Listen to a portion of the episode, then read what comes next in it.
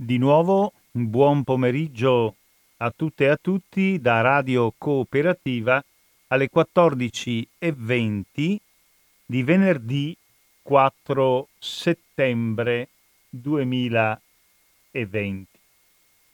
La voce che sentite è quella di Maurizio Angelini, che ha incominciato con un po' di ritardo, e me ne scuso, il programma in diretta settimanale dell'ANPI, Associazione Nazionale Partigiani d'Italia, in onda ormai, lo ripeto sempre, con una certa soddisfazione e un certo orgoglio dal 2005, quindi al 15° anno di vita. Mi piace pensare, anche se credo sia molto improbabile, che ci sono dei bambini nati nel 2005 e oggi non più bambini ma ragazzini e ragazzine, che appunto sono nati con la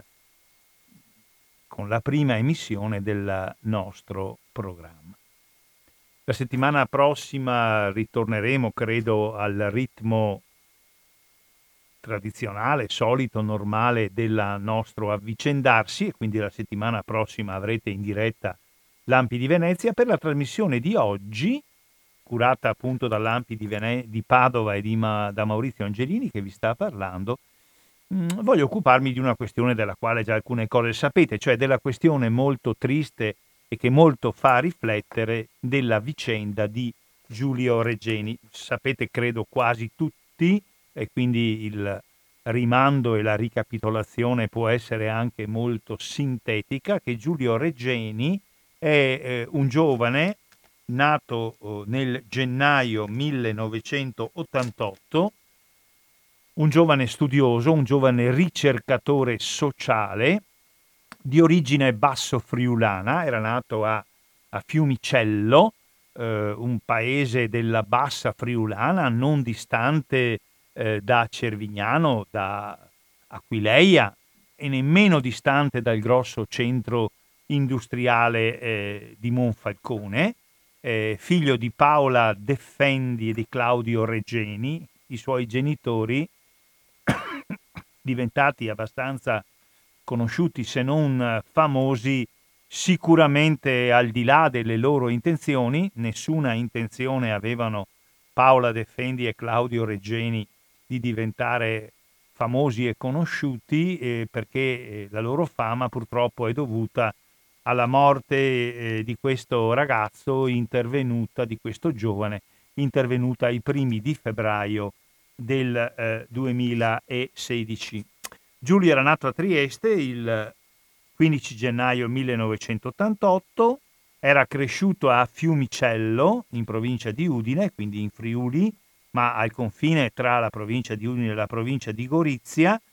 Aveva studiato a Trieste, aveva frequentato il liceo classico Petrarca di Trieste, o meglio l'indirizzo linguistico di questa scuola, antica scuola liceale di una città, Trieste, non grandissima, una città un po' più grande di Padova, ma forse ha gli abitanti di Padova oggi.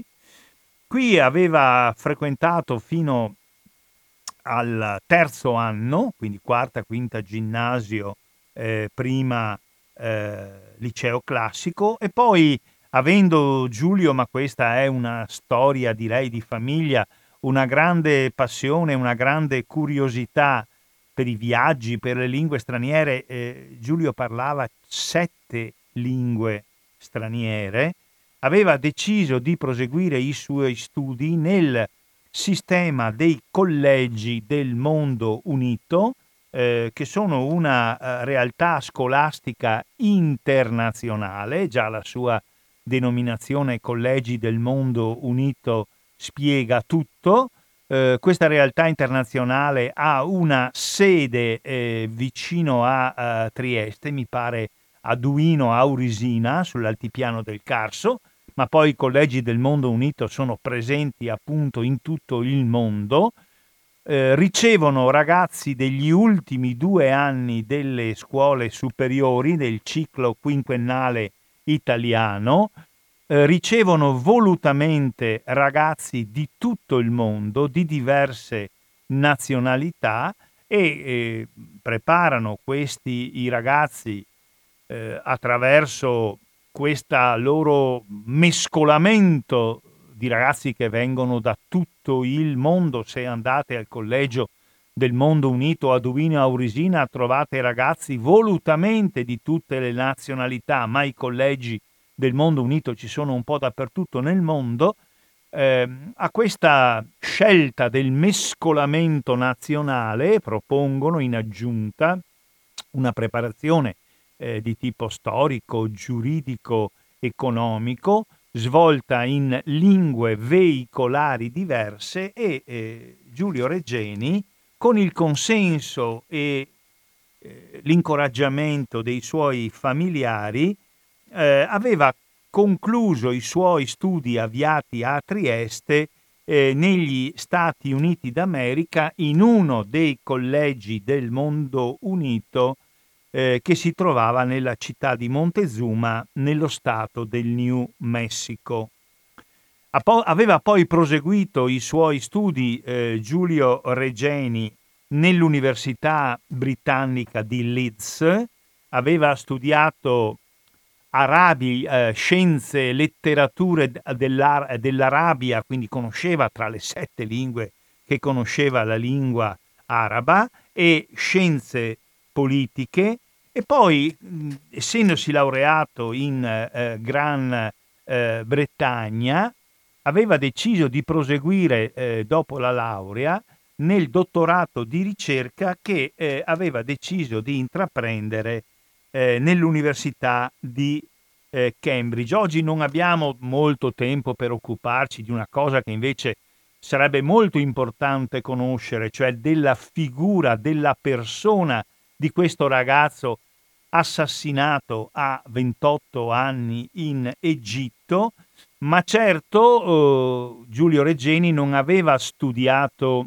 negli Stati Uniti e poi a Cambridge non più come studente, ma come dottore di ricerca, come allievo che si preparava per diventare ricercatore universitario. Non aveva intrapreso questa carriera per motivi banali di, come posso dire, appartenenza familiare, di ricerca di perbenismo culturale. Aveva intrapreso questa carriera venendo da una famiglia della piccola borghesia friulana, certamente non una famiglia povera e neanche una famiglia proletaria, ma una famiglia sicuramente caratterizzata dall'apertura, dalla curiosità, dal culto del viaggio, della ricerca del mondo. In questi giorni, ed è per questo che ho deciso di fare questa trasmissione, stimolato da un bel libro scritto da Paola Deffendi e Claudio Regeni, che sono mamma e papà di Giulio, scritte in collaborazione con la legale che dopo il rapimento e l'assassinio di Giulio ha deciso di seguire, e credo non solo per interesse professionale, ma anche per interesse morale, per interesse civile questa vicenda. Hanno scritto Paola Deffendi, Claudio Regeni, con Alessandra Ballerini, la loro avvocatessa, un bel titolo intitolato Giulio fa cose, del quale vi dico solo che è uscito all'inizio del 2020 per la casa editrice Feltrinelli, al costo tutto sommato affrontabile da tutto di 16 euro, ed è una storia non solo della vicenda di Giulio a partire dal suo rapimento del 25 gennaio 2016, ma è una storia anche di Giulio prima di quel rapimento, una storia prima di un bambino, poi di un ragazzo, poi di uno studente, poi di un giovane ricercatore preparato, rigoroso e curioso che sicuramente è stato ingiustamente rapito, torturato, assassinato da qualcuno che ha a che fare con il potere, con gli apparati del potere in Egitto. E poi finiamo questa parte introduttiva che, ripeto, per molti degli ascoltatori sarà forse scontata, in Egitto Giulio si trovava perché era andato a fare la sua ricerca, il suo mestiere di ricercatore, e aveva deciso di occuparsi nell'Egitto del 2015, quando c'è arrivato, e 2016, quando ne è partito da cadavere in una bara ai primi di marzo del 2016, in Egitto aveva deciso di andare perché particolarmente interessato ai movimenti di democratizzazione politica e sociale di quel paese, quel movimento che nel 2011 aveva portato a una delle grandi primavere arabe, e in Egitto il ricercatore sociale Giulio Regeni si occupava del sindacalismo di base, dei venditori ambulanti.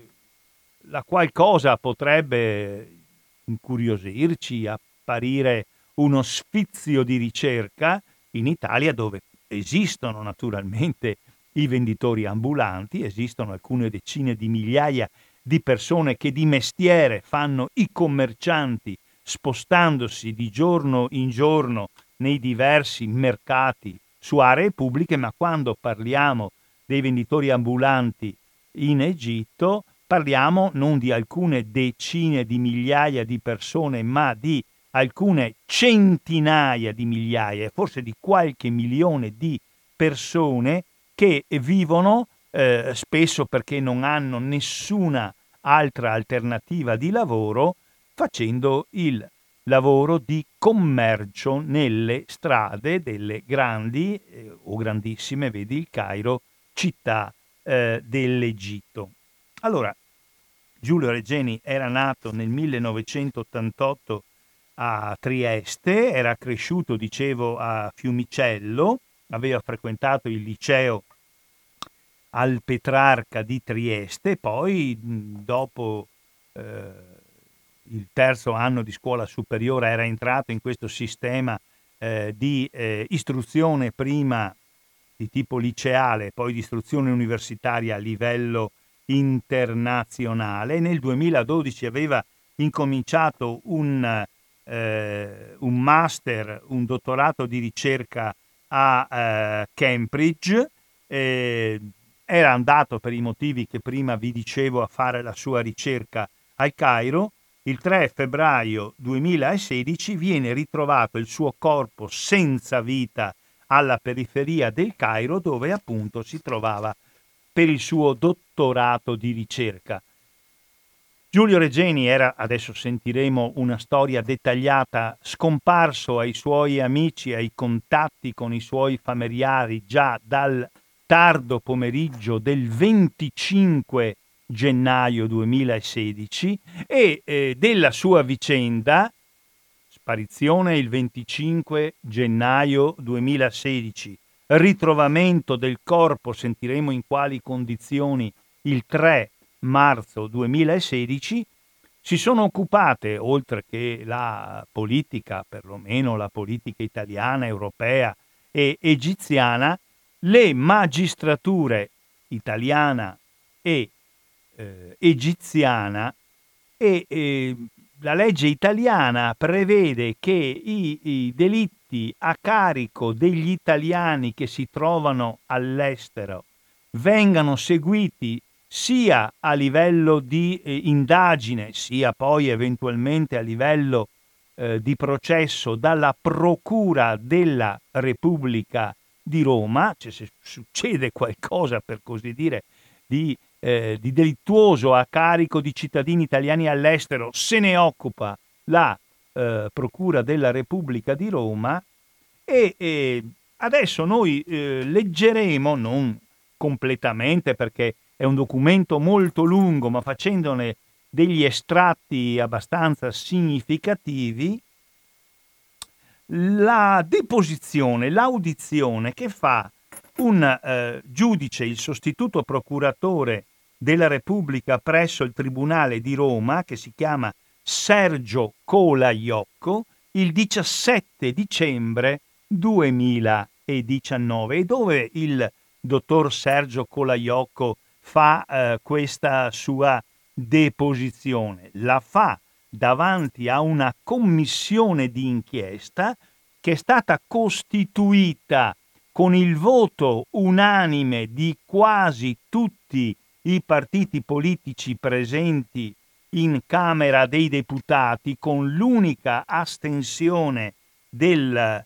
gruppo parlamentare di Forza Italia, una commissione di inchiesta sulla morte di Giulio Regeni, che è stata istituita nell'aprile del 2019 dalla Camera dei Deputati, che ha incominciato ad operare alla fine del 2019. È composta di 10-12 parlamentari che hanno esattamente gli stessi poteri della magistratura. È presieduta da un deputato di Liberi e Uguali che si chiama Erasmo Palazzotto, di origine siciliana. I due vicepresidenti sono il deputato di Fratelli d'Italia, della destra, quindi Trancassini.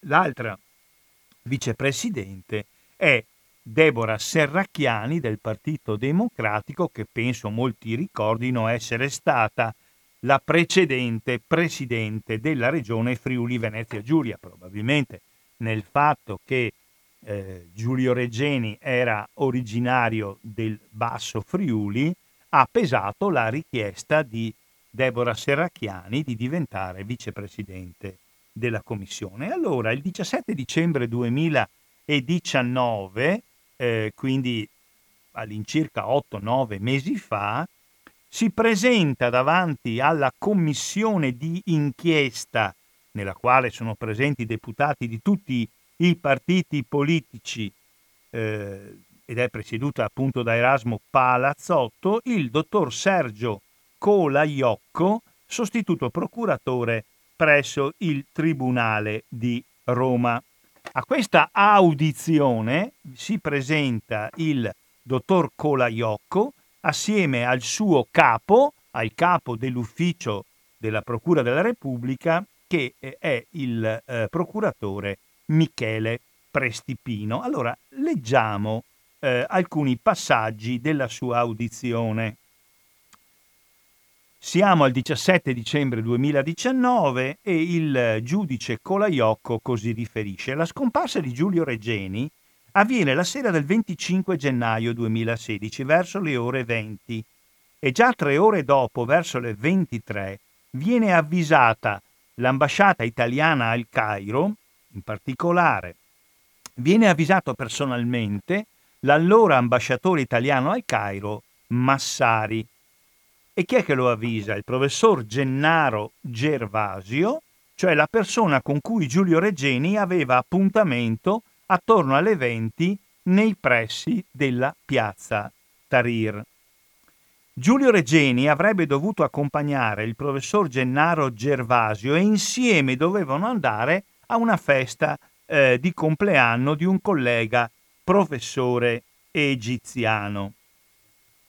Gli accertamenti successivamente effettuati ci permettono di affermare che l'ultimo aggancio dello smartphone di Giulio Regeni con la rete telefonica egiziana avviene alle 19:51 del 25 gennaio all'interno della metropolitana del Cairo ad un ripetitore situato dalle parti di piazza Tahrir. Dopo le 19:51 il cellulare di Regeni viene spento e l'ultimo messaggio che Regeni invia alle 19:41, siamo il 25 gennaio del 2016, è un messaggio che Giulio invia alla sua fidanzata, da cui si capisce che lui è uscito in maniera improvvisa da casa, e il messaggio dice: vado a trovare il professore, questo professore egiziano,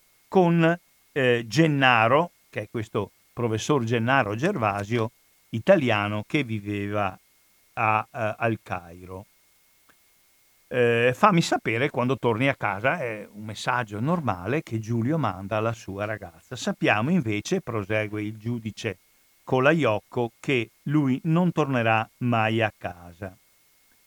E infatti, avvisati dall'ambasciata, il 30 gennaio 2016 i genitori Paola Deffendi e Claudio Regeni si recheranno al Cairo alla ricerca del figlio. Quindi il 25 lui esce di casa per incontrarsi con il professor Gervasio e andare a fare assieme una visita. Manda lui, Giulio, un messaggio alla sua morosa, non si presenta all'appuntamento con il professor Gennaro Gervasio. Il professor Gennaro Gervasio si preoccupa, la sera, siamo alla sera del 25, avvisa l'ambasciata italiana. L'ambasciata italiana fa trascorrere le prime 24 ore, quelle che anche in Italia insomma sono così, d'uopo di attesa prima di presentare una denuncia, e alla mattina del 27 l'ambasciata italiana, poiché di Giulio si sono perse le tracce, avvisa i suoi genitori. I suoi genitori si mettono in cerca di un aereo e il 30 arrivano al Cairo. Il cadavere di Giulio verrà ritrovato la mattina del 3 febbraio. Non spetta ovviamente alla magistratura, dice il dottor Colaiocco, italiana, accertare quali iniziative siano state attivate dall'ambasciata italiana al Cairo tra il 25 gennaio e il 3 febbraio. Per cui, dice il dottor Colaiocco, adesso vi spiego direttamente cosa abbiamo fatto dopo il 3 febbraio. Quando arriva la notizia del ritrovamento, la Procura di Roma apre un procedimento contro ignoti. La Procura di Roma apre un procedimento perché per legge deve avviare un'azione giudiziaria perché è stato compiuto un delitto a carico di un italiano all'estero ed è competente, lo dicevo più volte, la Procura di Roma. La Procura di Roma chiede, in accordo con i carabinieri e con la polizia, di fare uno sforzo particolare, chiede di creare una squadra investigativa composta da 8 tra ufficiali dei carabinieri e funzionari di polizia che già la sera del 6 febbraio arrivano al Cairo e affiancheranno nelle settimane successive le attività investigative della National Security e della Procura egiziana. Qui bisogna che stiate attenti, cari ascoltatori e cari ascoltatrici, e che seguiate questa narrazione, che può essere anche un po' complessa, ma che mi pare meriti di essere seguita con attenzione. Questo parallelismo, giunge notizia della sparizione prima e del ritrovamento del cadavere poi di un cittadino italiano all'estero, Giulio Regeni, al Cairo. La Procura della Repubblica di Roma per forza, per legge, deve aprire un'inchiesta, ma contemporaneamente viene aperta anche un'inchiesta da parte della magistratura egiziana, e inizialmente della questione, oltre alla magistratura egiziana, si occupano i servizi di sicurezza, la National Security, sicurezza nazionale dell'Egitto. Quindi nei primi 2 mesi abbiamo sia un'attività che viene svolta in Italia da parte dell'autorità giudiziaria e della polizia giudiziaria. Quindi l'Italia si occupa della sparizione e della morte di Giulio Regeni con la sua magistratura e con la sua polizia giudiziaria, questa squadra speciale mista di poliziotti e carabinieri a cui ha fatto cenno il dottor Colaiocco. Ma se ne occupa a livello egiziano anche la magistratura egiziana con la sicurezza nazionale. Prima di passare ad esaminare le attività svolte nelle settimane successive, è un racconto quindi di tempi, di giorni, di questo di Colaiocco, è necessario soffermarsi un attimo sugli esiti medico-legali dell'autopsia effettuata in Italia quando sabato 6 febbraio, intorno all'ora di pranzo, i genitori riportano in Italia il corpo di Giulio Regeni. Quindi viene svolta un'autopsia sul corpo ritrovato il 3 di marzo di Giulio Regeni da parte della magistratura egiziana. Poi il corpo viene riconsegnato ai familiari e viene riportato in Italia. In Italia arriva il 6 di febbraio, la sparizione è del 25 di gennaio, il ritrovamento del cadavere è del 3 di febbraio. Ci sono quindi due autopsie, una in Egitto, una in Italia. Vedrete che ci sono differenze profonde per quanto riguarda gli esiti delle autopsie. La Procura di Roma affida al Dipartimento di Medicina Legale dell'Università della Sapienza di Roma gli esami autoptici e tossicologici che già nei giorni immediatamente successivi danno un quadro molto importante. Finora, dice Colaiocco, non abbiamo mai resi pubblici questi risultati, anche se chiaramente i periti che hanno fatto l'autopsia, i periti egiziani in Egitto e i periti italiani in Italia, le relazioni le hanno fatte e non li abbiamo resi pubblici, li conosciamo noi come magistrati, perché dice... Sono molto imbarazzato, dice Colaiocco, il 17 dicembre del 2019 a parlarne e a indicare pubblicamente delle circostanze così delicate. Bisogna avere molto rispetto per Giulio e per tutti coloro che gli hanno voluto bene. E allora che cosa viene fuori dalle autopsie? Dal punto di vista tossicologico è emersa con chiarezza, dice il dottor Colaiocco, la mancata assunzione sia recente sia pregressa di sostanze di interesse tossicologico da parte di Giulio Regeni, quindi l'assenza di droghe, l'assenza di farmaci, l'assenza di veleni.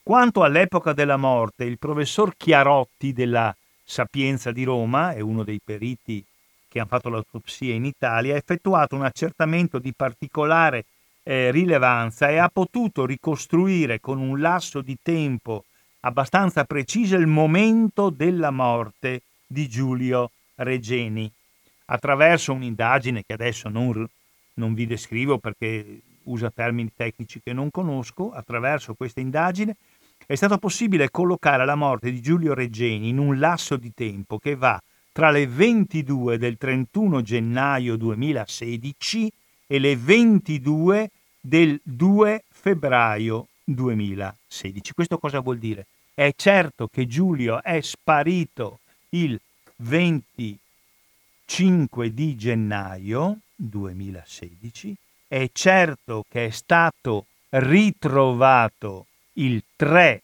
febbraio 2016, poi sentirete come e dove e da chi, ma è certo che è morto fra il 31 di gennaio e il 2 febbraio, quindi è morto alcuni giorni dopo che era stato rapito. Per quanto riguarda la causa della morte, qui veniamo a un altro aspetto molto importante. L'autopsia condotta in Italia ha portato a un risultato del tutto differente da quello accertato dall'autopsia fatta dai medici legali in Cairo. Infatti i medici del Cairo, fatta l'autopsia dopo il ritrovamento, hanno consegnato il referto e hanno individuato la morte, la causa della morte, in un ematoma subdurale, cioè un'emorragia cerebrale, in sostanza detta in termini semplici.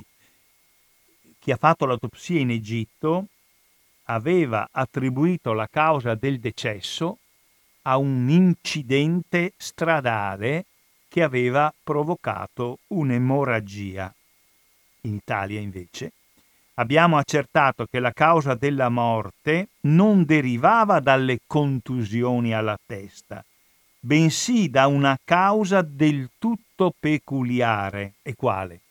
Una violenta azione esercitata sul distretto cranico-cervicale che ha comportato un'insufficienza respiratoria acuta, detta anche qui in parole semplici, hanno sostanzialmente rotto l'osso del collo a Giulio Regeni. Quindi non un incidente stradale, non il trauma da incidente stradale, ma un'azione violenta e acuta, cioè un'azione volontaria di uccisione di Giulio Regeni.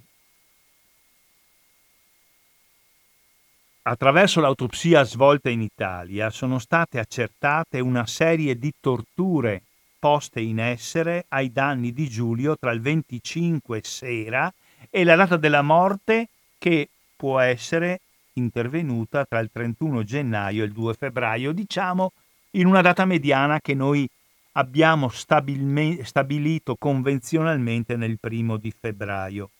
È stato accertato non solo che la causa della morte era un colpo violentemente e volontariamente dato alla base del collo di Giulio Regeni, ma che aveva alcuni denti fratturati, la scapola di destra e di sinistra fratturata, l'omero, la spalla di destra, fratturato, il polso destro fratturato, alcune falangi del secondo dito della mano destra, del quinto dito della mano destra, del primo dito della mano sinistra fratturati, fratturata ancora il primo metacarpo della mano sinistra, fratturata la base del quinto metatarso di destra, e poi in tutto il corpo, alla testa, al volto, agli arti inferiori,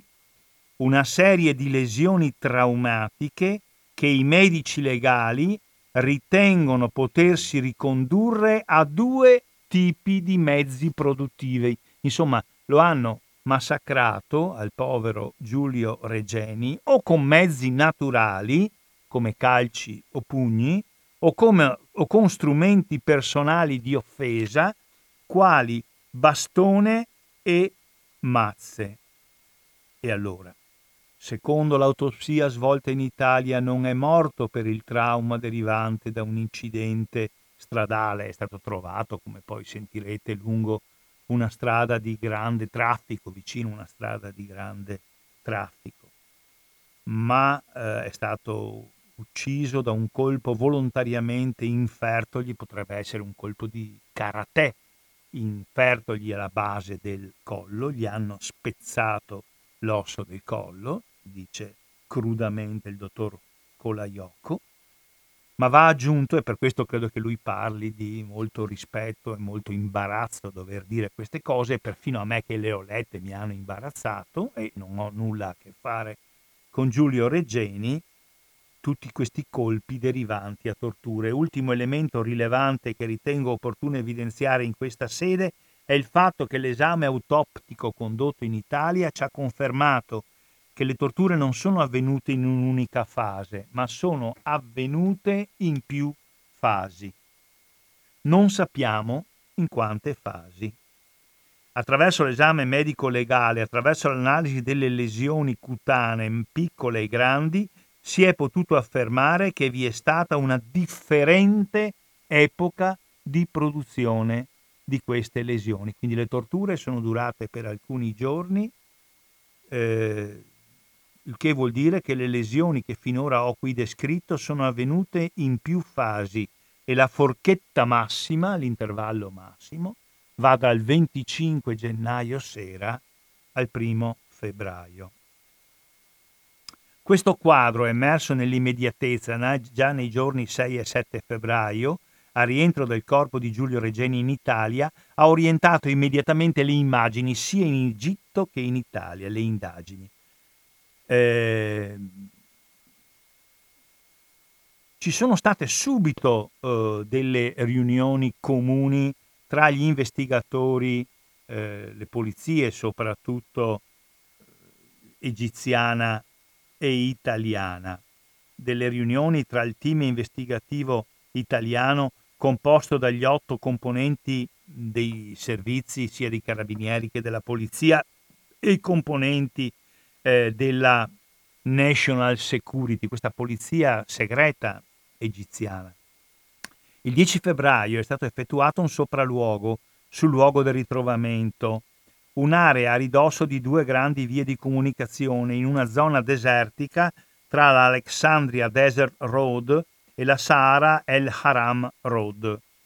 Il corpo, secondo la ricostruzione degli inquirenti egiziani, è stato ritrovato dai passeggeri di un minivan, di un pulmino, che percorreva la Cairo Alexandria Road alle 10:30 del 3 febbraio. Aveva forato un pneumatico e si era fermato. I turisti del minivan individuavano il corpo di Giulio Regeni adagiato in posizione seduta su un terreno sabbioso in una zona non asfaltata e non frequentata al di sopra di un sottopassaggio. Non vi erano testimoni, non erano stati individuati né un sistema di videosorveglianza né i ripetitori di telefoni cellulari. Allora, va avanti l'indagine dei nostri inquirenti italiani in Egitto e si incontra un signore che si chiama Said Mohamed Abdallah, che era il capo del sindacato dei venditori ambulanti indipendenti del Cairo. Era a capo del sindacato indipendente dei rivenditori di strada, Said Mohamed Abdallah. Non era quindi il capo di un sindacato ufficiale statale, ma di un sindacato autonomo che raccoglie coloro che vendono oggetti di ogni tipo per strada sulle bancarelle. Questo signore, che è stato ascoltato fin dai primi di febbraio, sarà autore, secondo la magistratura italiana, di diversi tentativi di depistaggio. Said Mohamed Abdallah, adesso ci spiegherà il giudice perché giunge a questa conclusione, ha cercato di depistare le indagini per alcuni mesi. Abbiamo ascoltato, o meglio, i poliziotti, i carabinieri italiani in Egitto hanno ascoltato alcuni personaggi che sono le persone con cui Giulio Regeni viveva in una stanza di appartamento dalle parti del quartiere di Docchi, un quartiere del Cairo, dove viveva. Lui viveva in una stanza in affitto, nelle altre due stanze c'erano un avvocato egiziano che si chiama El Sayed e una ragazza tedesca. Questo avvocato egiziano assumerà un ruolo particolare come il sindacalista e come una terza persona di cui vi voglio parlare. È sempre il giudice Sergio Colaiocco che sta riferendo alla commissione d'indagine presieduta da Erasmo Palazzotto. C'è un'amica egiziana di Giulio Regeni che si chiama Nura Wabi, una ragazza coetanea da lui conosciuta a Cambridge quando Giulio era impegnato in un master.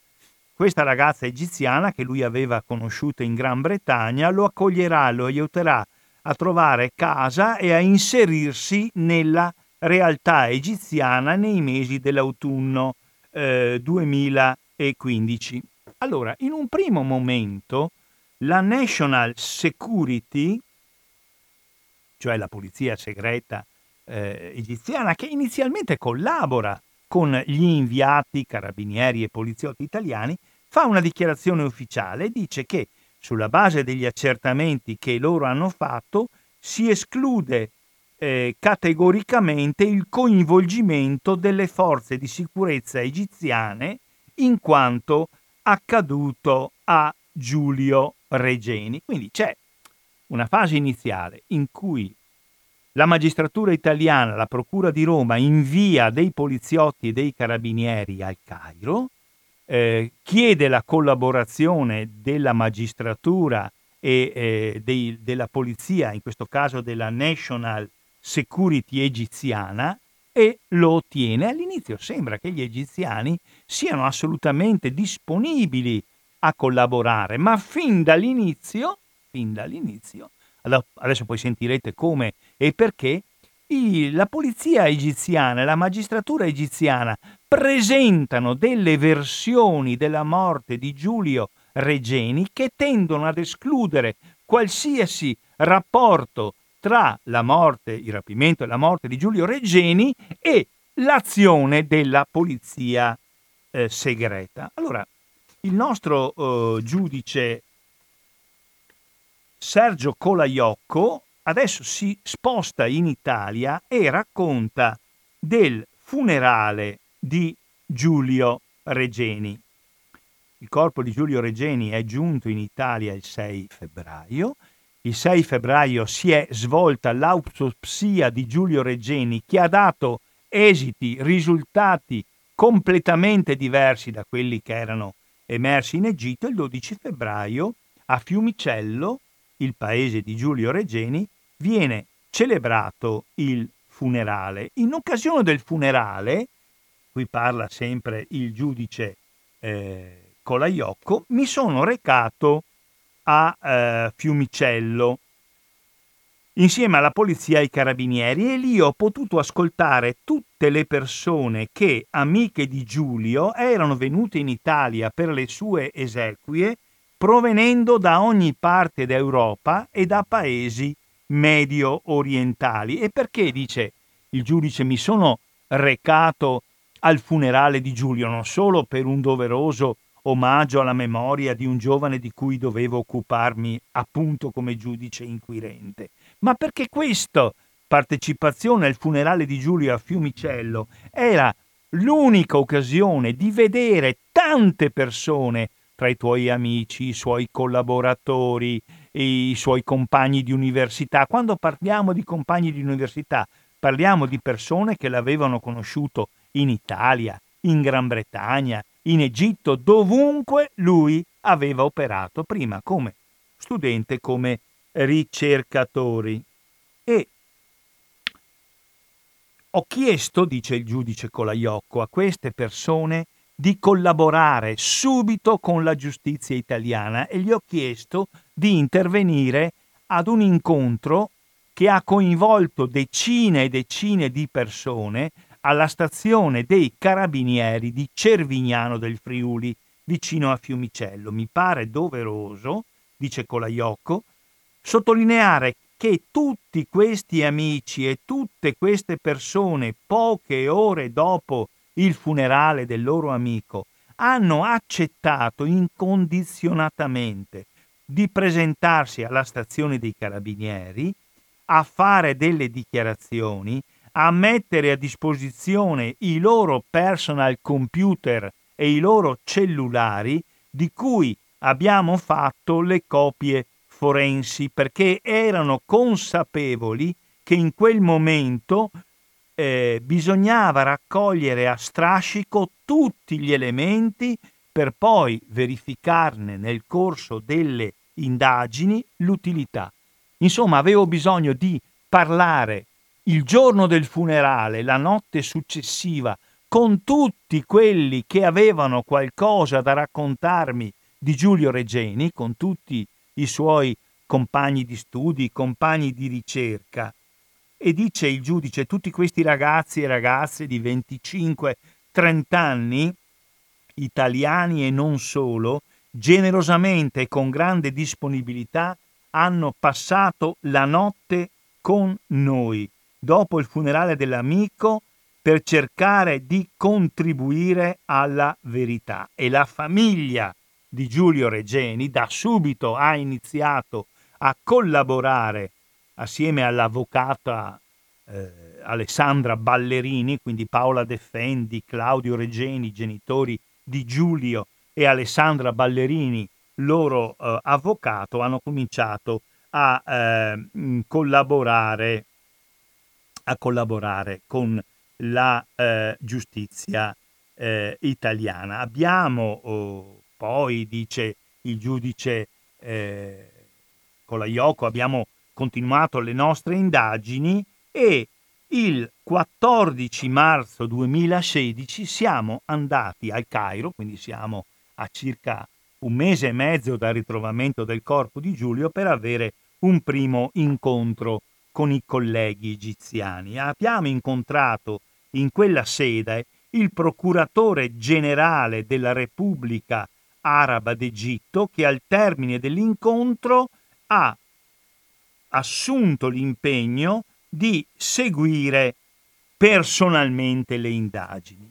Nel frattempo però vi prego di seguire, anche se è un po' complicato, queste indagini, queste ricerche che vengono fatte parallelamente in Italia dalla Procura di Roma e dalla polizia giudiziaria, quindi dai tecnici, dai carabinieri, dai poliziotti, dagli inquirenti, no? Dagli investigatori, ma parallelamente si svolge anche l'indagine in Egitto e vedete che già a partire dall'autopsia gli esiti, i referti sono completamente diversi, ma contemporaneamente, racconta il giudice Colaiocco, la National Security egiziana aveva fornito all'opinione pubblica egiziana delle versioni molto diverse di quello che era avvenuto a Giulio Regeni. Intanto è stato reso pubblico l'esito dell'esame autoptico dei medici legali egiziani che proponeva la morte per il trauma derivante da un incidente stradale, e la polizia nazionale, la National Security egiziana, diffonde queste voci sui quotidiani egiziani. Sì, è morto, ma è morto per un incidente stradale. Poi, altra versione che è stata fornita volutamente dalla National Security egiziana, sempre ad escludere qualsiasi responsabilità del potere della polizia egiziana, un incidente stradale, un movente sessuale. Questo è stato ricordato poco, ma è veramente vergognoso. Giulio, racconta il nostro giudice Colaiocco, è stato fatto trovare nudo, aveva solamente appoggiato sul corpo, era seduto in questa zona vicino a una strada di grande collegamento, una zona però scarsamente visibile, con una camicia e un maglione appoggiato sul corpo, segno evidente dell'idea di attribuire un movente sessuale. Ma poi ci sono stati altri tentativi di depistaggio. Il 12 marzo alla televisione egiziana un ingegnere egiziano fa una dichiarazione e dice di aver visto Giulio Regeni litigare con una persona straniera dietro al consolato italiano, e secondo la dichiarazione di questo ingegnere che si presenta alla televisione egiziana, questo litigio di Regeni con uno straniero, quindi chissà che poi la sua morte non sia la conseguenza di questo litigio tra stranieri, sarebbe avvenuto, questa visione da parte dell'ingegnere egiziano di Giulio che litiga con uno straniero, sarebbe avvenuto alle 17 del 24 gennaio.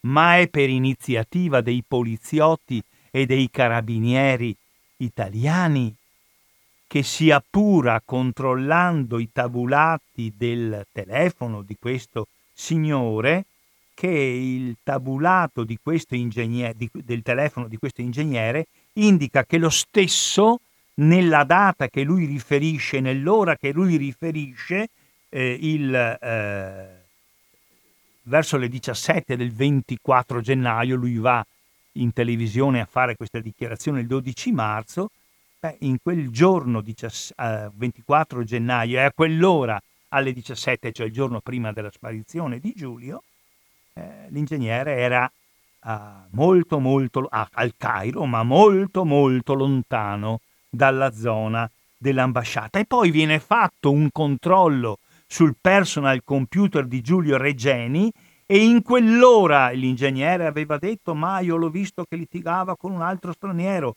alle 17 del 24 gennaio. Controllando il computer di Giulio Regeni ci si accorge che il 24 gennaio tra le 16 e le 18 Giulio Regeni era a casa sua e guardava in streaming un film.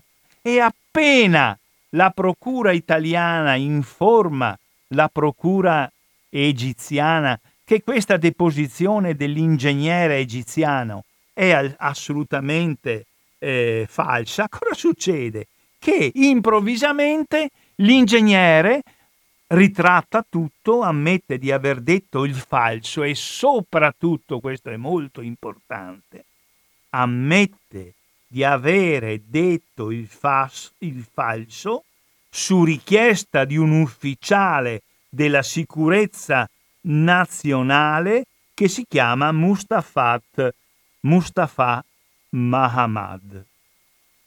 E questo ingegnere dice: sì, è vero, mi sono inventato tutto, mi ha chiesto di dire questo un ufficiale della sicurezza nazionale, mi ha detto di farlo perché così cadevano dei sospetti infamanti sulla polizia egiziana, per far credere che la polizia egiziana, che lo Stato egiziano non c'entra niente, per tutelare l'immagine dell'Egitto e per incolpare gli stranieri della morte di Giulio Regeni. Ma quello che è interessante e agghiacciante è che questo ufficiale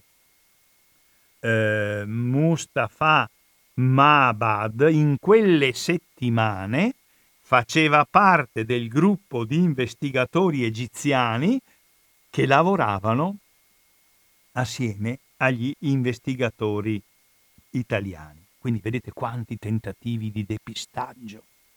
Parlare di una morte per incidente stradale, ma l'autopsia in Italia accerta quello che abbiamo detto diverse volte.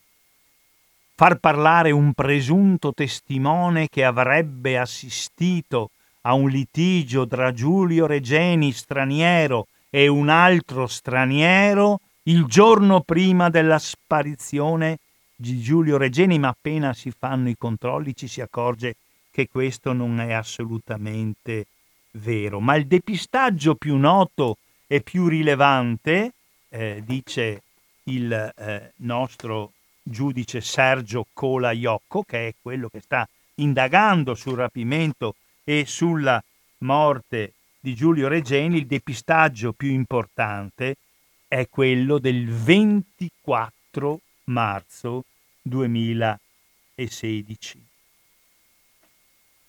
Gli 8 investigatori italiani stanno tornando in Italia nel pomeriggio del 24 marzo. Sono all'aeroporto, a uno degli aeroporti, penso che ne abbia tanti, del Cairo, e stanno facendo il check-in. A un certo momento da Roma gli informano che le agenzie di stampa rilanciano la notizia che il caso Regeni è chiuso e che sono stati trovati colpevoli. In realtà è successo che la polizia, la magistratura, il governo egiziano danno la notizia il 24 di marzo: siamo arrivati a individuare gli assassini di Giulio Regeni. Quando vengono informati i nostri poliziotti e carabinieri italiani di questa notizia bomba, da Roma vengono informati, ritornano, tra l'altro fanno difficoltà anche ad uscire dall'aeroporto, ritornano indietro. Vengono convocati a una riunione della National Security, la polizia segreta egiziana, e in questa riunione viene comunicato loro che sono state individuate 5 persone uccise in un conflitto a fuoco dalla National Security e che nel corso della perquisizione fatta presso la casa del capo di queste 5 persone, il capo di questa banda di criminali comuni, sono stati rinvenuti i documenti di Giulio Regeni, e la polizia egiziana, la magistratura egiziana si mette a diffondere le immagini dei documenti ritrovati, documenti di Giulio Regeni ritrovati a casa di questa capobanda di delinquenti comuni. Vengono messe in linea il passaporto di Giulio Regeni, i due tesserini universitari, quello di Cambridge, perché lui era iscritto al dottorato di ricerca a Cambridge, quello dell'Università Americana del Cairo, perché si appoggiava per le sue ricerche alla Università Americana, una carta di credito che lui utilizzava, sempre intestata a Giulio Regeni. La National Security, che sparge questa notizia, la notizia arriva anche ai poliziotti e ai carabinieri italiani che stanno tornando in Italia dal Cairo, che questi documenti sono stati trovati nell'abitazione del capo della banda dei criminali. Questa banda criminale è stata sorpresa dalla National Security, ha avuto un conflitto a fuoco con gli agenti della National Security. Nel corso del conflitto a fuoco tutti e 5 i membri della banda sono stati uccisi. In casa del capo di questa banda, ucciso, sono stati trovati i documenti e questa è la prova provata che sono stati loro dei delinquenti comuni che hanno ucciso Giulio Regeni e che quindi il caso è chiuso. A questo punto, per fortuna, è intervenuto il procuratore della Repubblica di Roma con una dichiarazione formale in cui ha detto che la Procura di Roma ritiene che gli elementi comunicati non sono idonei a fare chiarezza sulla morte di Regeni e che le indagini andranno avanti in ogni caso. E si fa presto a concludere che non è vero niente, perché gli inquirenti italiani che sono ritornati indietro, stavano per tornare in Italia, no? Sono stati avvisati da Roma, guardate che circola la notizia che sono stati uccisi i responsabili del rapimento e dell'uccisione di Giulio Regeni. Ebbene, si fa un minimo di indagine, ancora una volta si lavora sui cellulari dei 5 uccisi e il 25 gennaio, facendo un'indagine sui cellulari di queste persone, si accerta che il cellulare del capo della banda criminale era a 100 chilometri dal Cairo, quindi in una posizione del tutto incompatibile con l'attività del sequestro. Quindi la polizia segreta, i servizi segreti egiziani mettono in giro la voce che sono stati trovati i responsabili dell'assassinio, del rapimento, dell'assassinio di Giulio Regeni, ma facendo un'indagine sul cellulare del capo di quella banda, ucciso lui e tutti gli altri membri della banda, evidentemente a questo punto uccisi innocenti, viene fuori che non è vero niente, perché il 25 gennaio, giorno in cui i 5 delinquenti avrebbero rapito Giulio Regeni, il loro capo si trovava a 100 chilometri dal Cairo. A questo punto, è incredibile quello che succede, la stessa magistratura egiziana è costretta ad aprire un procedimento nei confronti degli ufficiali della sicurezza nazionale che hanno partecipato al conflitto a fuoco, e questi signori che avevano sparso la voce abbiamo ucciso e trovato e ucciso i responsabili del sequestro e dell'assassinio di Giulio Regeni, attualmente sono incriminati per falso e per omicidio volontario. Non si sa assolutamente che fine abbia fatto questo procedimento, ma questo è il caso più eclatante di tentativo di inquinare le prove, di attribuire a fattori esterni, a fattori che non c'entrano niente con lo Stato, a fattori che non c'entrano niente con il potere egiziano, la responsabilità che invece sappiamo essere responsabilità del potere in Egitto. E questo del 24 marzo 2016 mi fare una cosa incredibile. Successivamente, adesso naturalmente non posso leggervi tutta la dichiarazione del nostro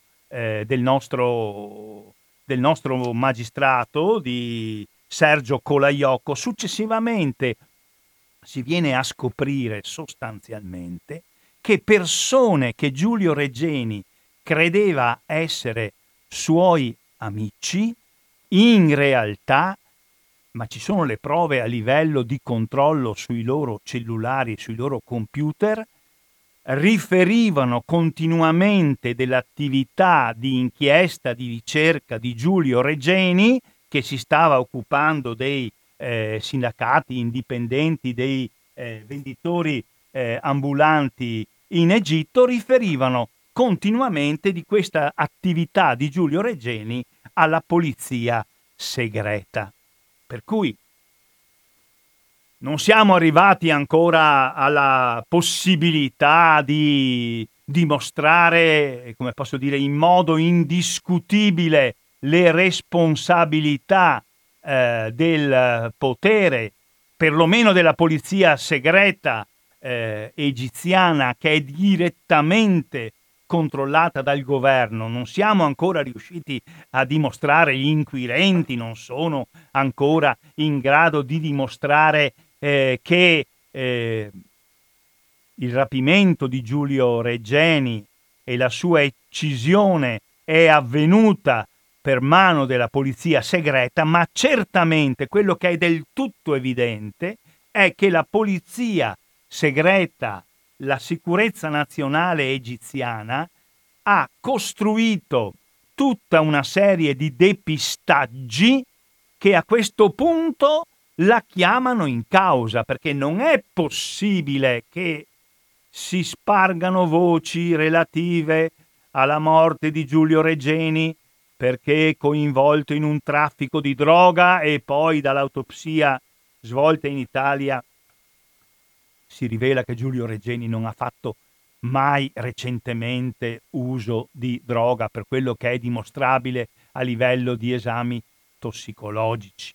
Non è possibile far credere che la polizia non si era mai occupata di Giulio Regeni, perché è dimostrato dai controlli telefonici che persone a Giulio Regeni, ivi compreso quel sindacalista degli ambulanti che lui aveva diverse volte intervistato, erano in contatto diretto con la polizia segreta.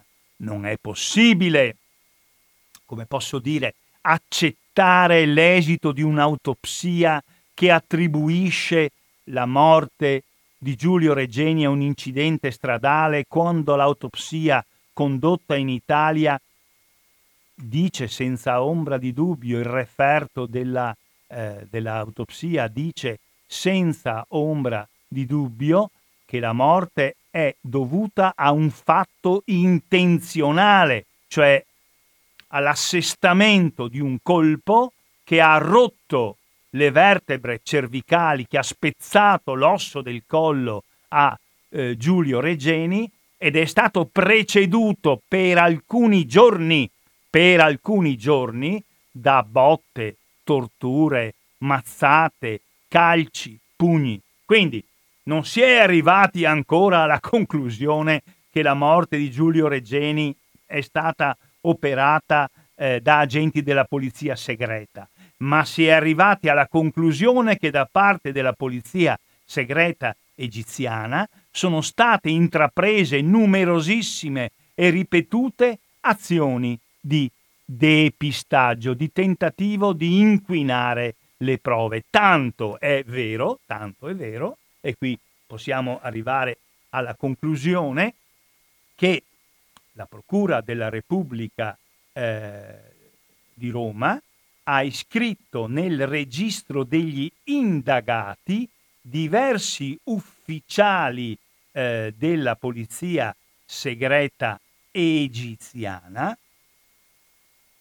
che vorrebbe interrogarli. Voi sapete che quando si devono interrogare delle persone che sono all'estero si segue il sistema della rogatoria, e cioè nel nostro caso la magistratura italiana chiede alla magistratura egiziana di porre alcune domande, di porre alcuni quesiti in sede di interrogatorio ai dei cittadini egiziani, cioè di fare il lavoro in Egitto per conto della magistratura italiana. Questa richiesta di rogatoria a carico di alcuni ufficiali della polizia segreta egiziana è stata trasmessa dalla Procura della Repubblica di Roma ancora nell'aprile del 2019 e non ha avuto esito alcuno. Allora, quello che è certo è che perlomeno a livello di depistaggio, di inquinamento delle prove, la polizia segreta, la National Security egiziana c'entra. È da dimostrare che poi sia l'autrice di questo delitto. Quello che è certo è che la polizia segreta, la National Security egiziana, è alle dirette dipendenze del governo egiziano, e quello che è certo è che nonostante le continue ripetute dichiarazioni di magistrati, poliziotti e anche del capo supremo della Repubblica egiziana, il generale al-Sisi, di collaborare, di considerare la morte di Giulio un grande dolore non solo per gli italiani, non solo per i suoi familiari, ma per il popolo e per il governo egiziano, nonostante queste grandi dichiarazioni, la collaborazione pratica, fattiva, non sta assolutamente andando avanti, e il problema che ci si pone, e qui concludo perché se no non ascoltiamo neanche un minimo intervento da parte vostra, il problema che ci si pone da tempo è quello di quali sono le modalità per esercitare una pressione possibilmente non solo morale, possibilmente non solo a parole, per ottenere questa collaborazione da parte della polizia, della magistratura e del governo egiziano. Dico del governo egiziano perché, diversamente da quello che avviene in Italia, dove tutto si può dire, ma sicuramente la magistratura è un potere autonomo dal potere politico, questo non avviene in Egitto.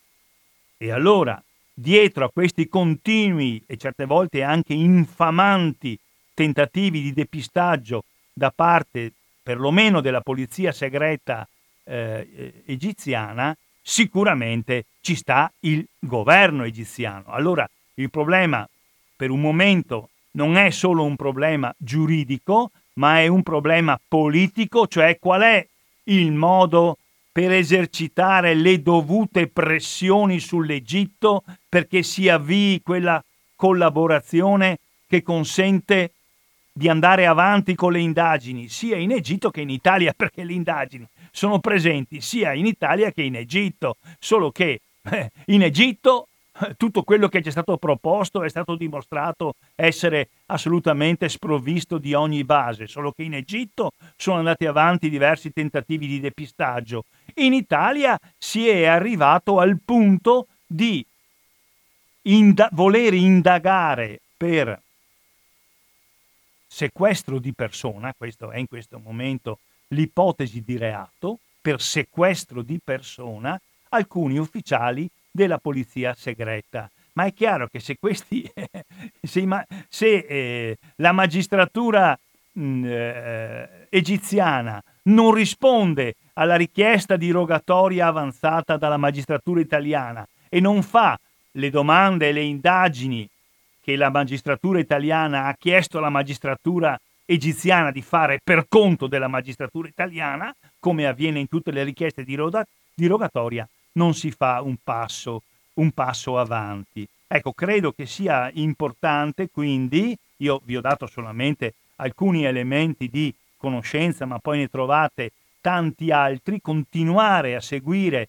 questo caso importante, di un giovane ricercatore italiano che ha conosciuto gli aspetti peggiori, più incontrollabili, più sanguinari del potere assolutistico in Egitto.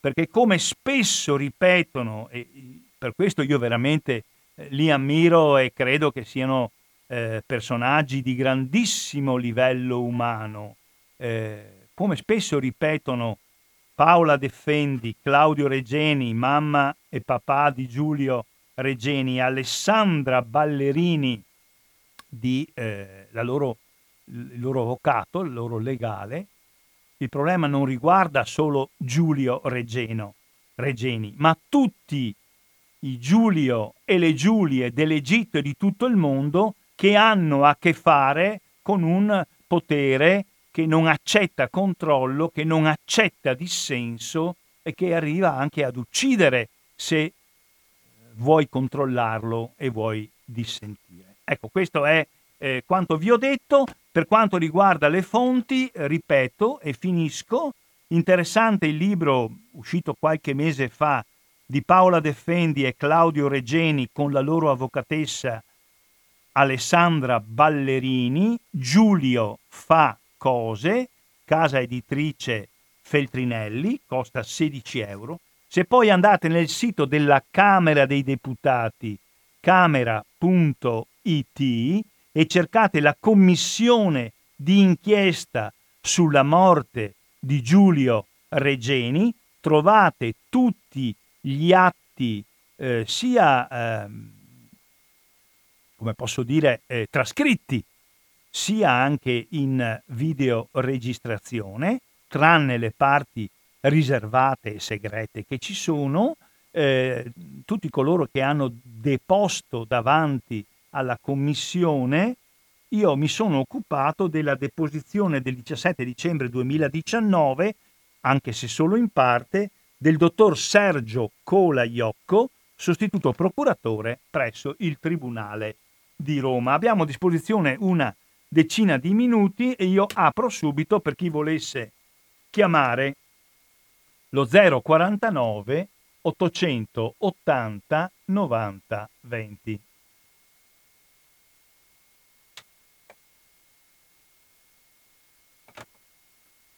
Ecco, se volete intervenire, questa è la trasmissione settimanale dell'AMPI, oggi l'AMPI di Padova, al microfono Maurizio Angelini, abbiamo parlato della vicenda di Giulio Regeni. Sì, Radio Cooperativa, chi parla? Tra Cadoneghe, complimenti. Vai pure in onda, Giuseppe di Cadoneghe, prego. Prego Giulio. Prego Giuseppe, chiedo scusa. Prego. Va bene, si può anche chiamarsi anche Giulio. Chiedo scusa perché ho parlato molto di Giulia. Ma non mi dispiace perché saluto tutte le radioascoltatrici, radioascoltatori e conduttori in ascolto. Complimenti della trasmissione. Hai aperto, mi hai aperto veramente una visuale eccezionale su Regeni perché non la conoscevo. C'è stato veramente complimenti perché hai raccolto completamente le notizie più interessanti per discolpare questo povero studente universitario ricercatore. Allora dicevo, visto che hai un'abilità veramente eccezionale nelle ricerche, perché veramente hai espresso e hai configurato questa persona eccezionale e anche gli intrighi per nascondere i fatti veri.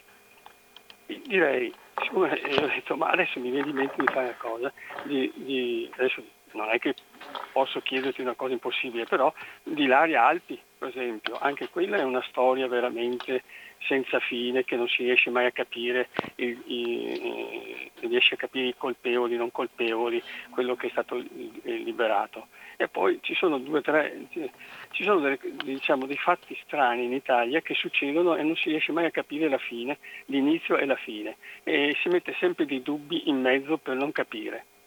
Complimenti allora di nuovo c'è Ilaria Alpi, ma anche per esempio c'è Ustica è un altro fatto, e quello di Bologna. Sono tre fatti che non si riesce mai, anche se uno si addentra completamente, però tu sei riuscito a entrare nei fatti di Giulio Regeni in una maniera semplice e facile da capire.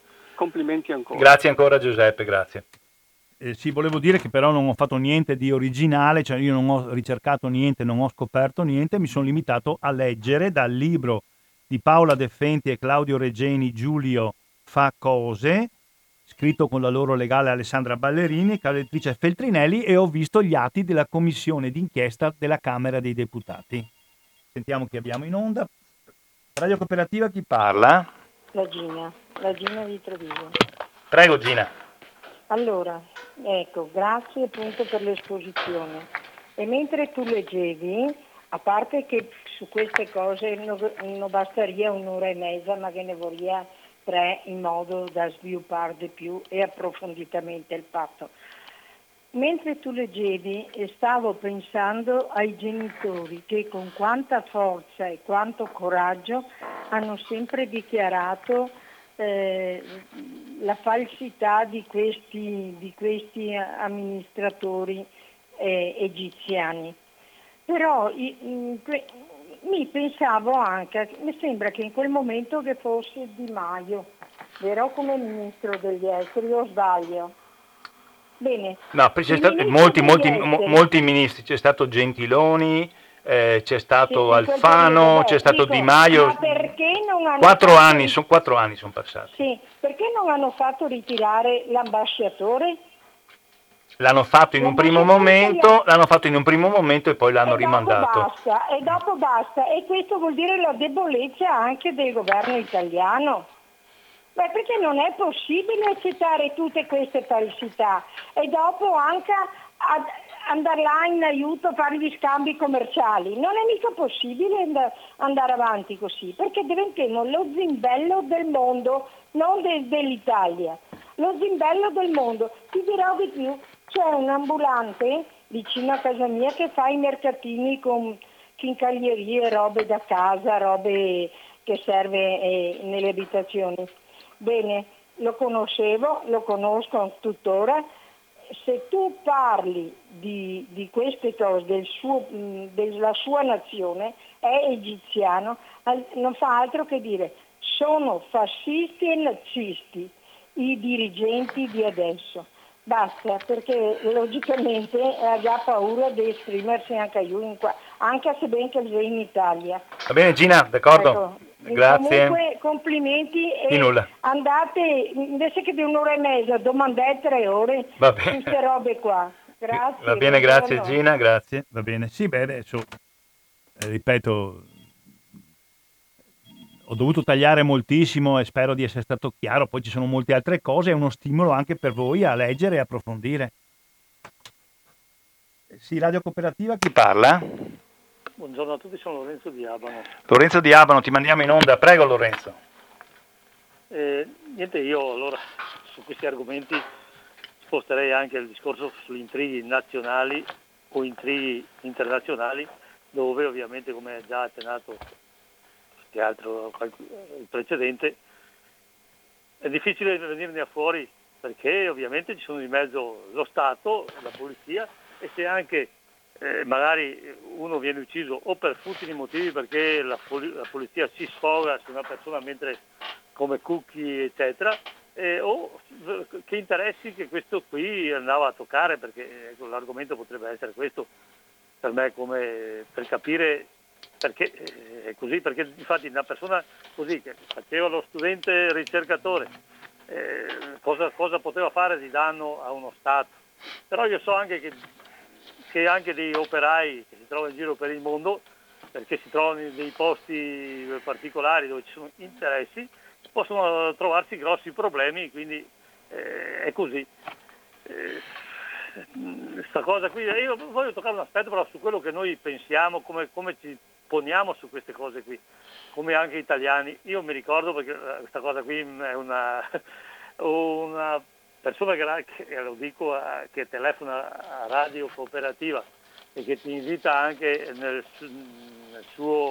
sua villa che è un ricco pasticciere di Caldogno, e ha esordito in grado cooperativo, perché non aveva mai telefonato, dicendo: cosa è andato a fare questo qui in Egitto che io vado ogni anno, non mi succede nulla? Ecco, questo è un po' quello che siamo noi italiani rispetto a dei fatti gravissimi che succedono. Io pensavo allo stesso periodo mio figlio aveva emigrato in Francia. Vi saluto tutti. Va bene, grazie, grazie Lorenzo. Buona giornata. Va bene. Va bene, raccolgo appena arriva l'ultima telefonata, che deve durare non più di 2 minuti perché siamo verso la fine, e vedremo di riprendere naturalmente il discorso che oggi è solo avviato. Di Radio Cooperativa chi parla?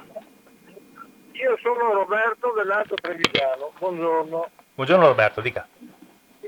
Buongiorno. Allora, effettivamente cosa è andato a fare là? Cosa è andato a fare? Allora, io sono andato parecchie volte. Fermati un momento, è andato a fare la sua ricerca di ricercatore sociale. Ah, vabbè. Hai capito? Ha fatto la sua ricerca. Sì signore, lui era un dottorando di ricerca e ha deciso di fare una ricerca sulle problematiche del commercio ambulante. Perché non poteva farlo, secondo te? Non doveva farlo? Vuol dire. Posso parlare? No, metto giù, c'è problema. Beh, se anche metti giù, con le premesse non perdiamo granché. Tranquillo, vai.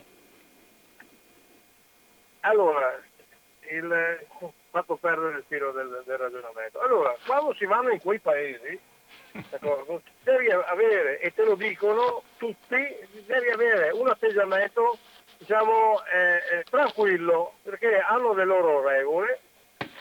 Loro quando vengono qua da noi, compresi gli egiziani, non rispettano le nostre regole, d'accordo? Noi invece abbiamo l'obbligo che pretendono di seguire, diciamo, le loro regole, no? Questo dovrebbe far meditare, no? Quello che stiamo importando, noi stiamo portando quel sistema. Non stiamo esportando il nostro sistema di libertà, noi stiamo importando una roba, diciamo, che per loro è quotidianità. Noi abbiamo avuto... Ma scusami Roberto, perché quale regola violava facendo delle ricerche sul sindacalismo degli ambulanti? Quali regole violava? A parte che ci sono sempre due verità, c'è la verità del pro e c'è la verità del contro. No, tu mi devi rispondere a questa domanda. Quali regole violava facendo una ricerca sul sindacato degli ambulanti? No, ero presente, noi stiamo parlando, diciamo, cioè, è stata fatta diciamo una ricerca, sono state verificate, diciamo, delle cose, però è una verità di parte. Io non ero rappresentato. No, la tua è una verità di parte, la tua è una verità. Rispondi a questa domanda: quali regole violava Giulio Regeni facendo una ricerca sugli ambulanti? Spiegaci. Io in quel momento non ero presente. E allora cosa parli a fare, scusa? Cosa parli a fare? Però sono conduttore, conoscendo, diciamo, quel mondo, che probabilmente è andato a infastidire, diciamo, qualcosa. E quindi hanno fatto bene a ammazzarlo, ho capito. Va bene. Hanno fatto bene a ammazzarlo perché le regole si ripetono. Va bene, Roberto. Ma cosa stai dicendo? Ma chi ha detto questo? No, io penso che voi avete bisogno veramente di una... Rispondi alla mia domanda, non menare il can per l'aia. Quali regole violava Giulio Regeni facendo una ricerca sul sindacalismo degli ambulanti? Rispondi alla mia domanda, non menare il can per l'aia. Allora io ridò la risposta. Non ero presente. E allora se non eri presente stai zitto. Roberto, se non eri presente stai zitto, non fare nessun intervento. Fai almeno lo sforzo di documentarti. Io l'ho fatto, tu parli senza sapere di che cosa parli, e quindi mi sembra che non ci sono le condizioni per discutere assieme. Uno non può fare un intervento dicendo non so niente e quindi vi dico la mia. Se non sai niente, cosa legittima di cui non vergognarsi. Anch'io sapevo molto meno qualche giorno fa, prima di leggere la dichiarazione del giudice Colaiocco, ne sapevo molto di meno, non c'è nulla di cui vergognarsi, ma se io non so niente di un argomento, io non telefono a una radio per dire che non so niente dell'argomento. Ecco, tutto qua. Va bene, quindi con te discuteremo molto volentieri, caro Roberto, quando saprai di che cosa parli. Io delle cose che non conosco non parlo. Tu invece tendi a parlare sempre sia di quello che sai bene, sia di quello che, come in questo caso, non in generale, non conosci. Bene, Ringrazio molto tutti gli ascoltatori e le ascoltatrici di Radio Cooperativa, vi invito a rimanere all'ascolto della radio, adesso sentirete un po' di musica e poi manderemo in replica tra pochissimi minuti la trasmissione di Don Franco Scarmoncin, Liberamente. Da Maurizio Angelini e da Lampi di Padova un saluto cordiale a tutte e a tutti.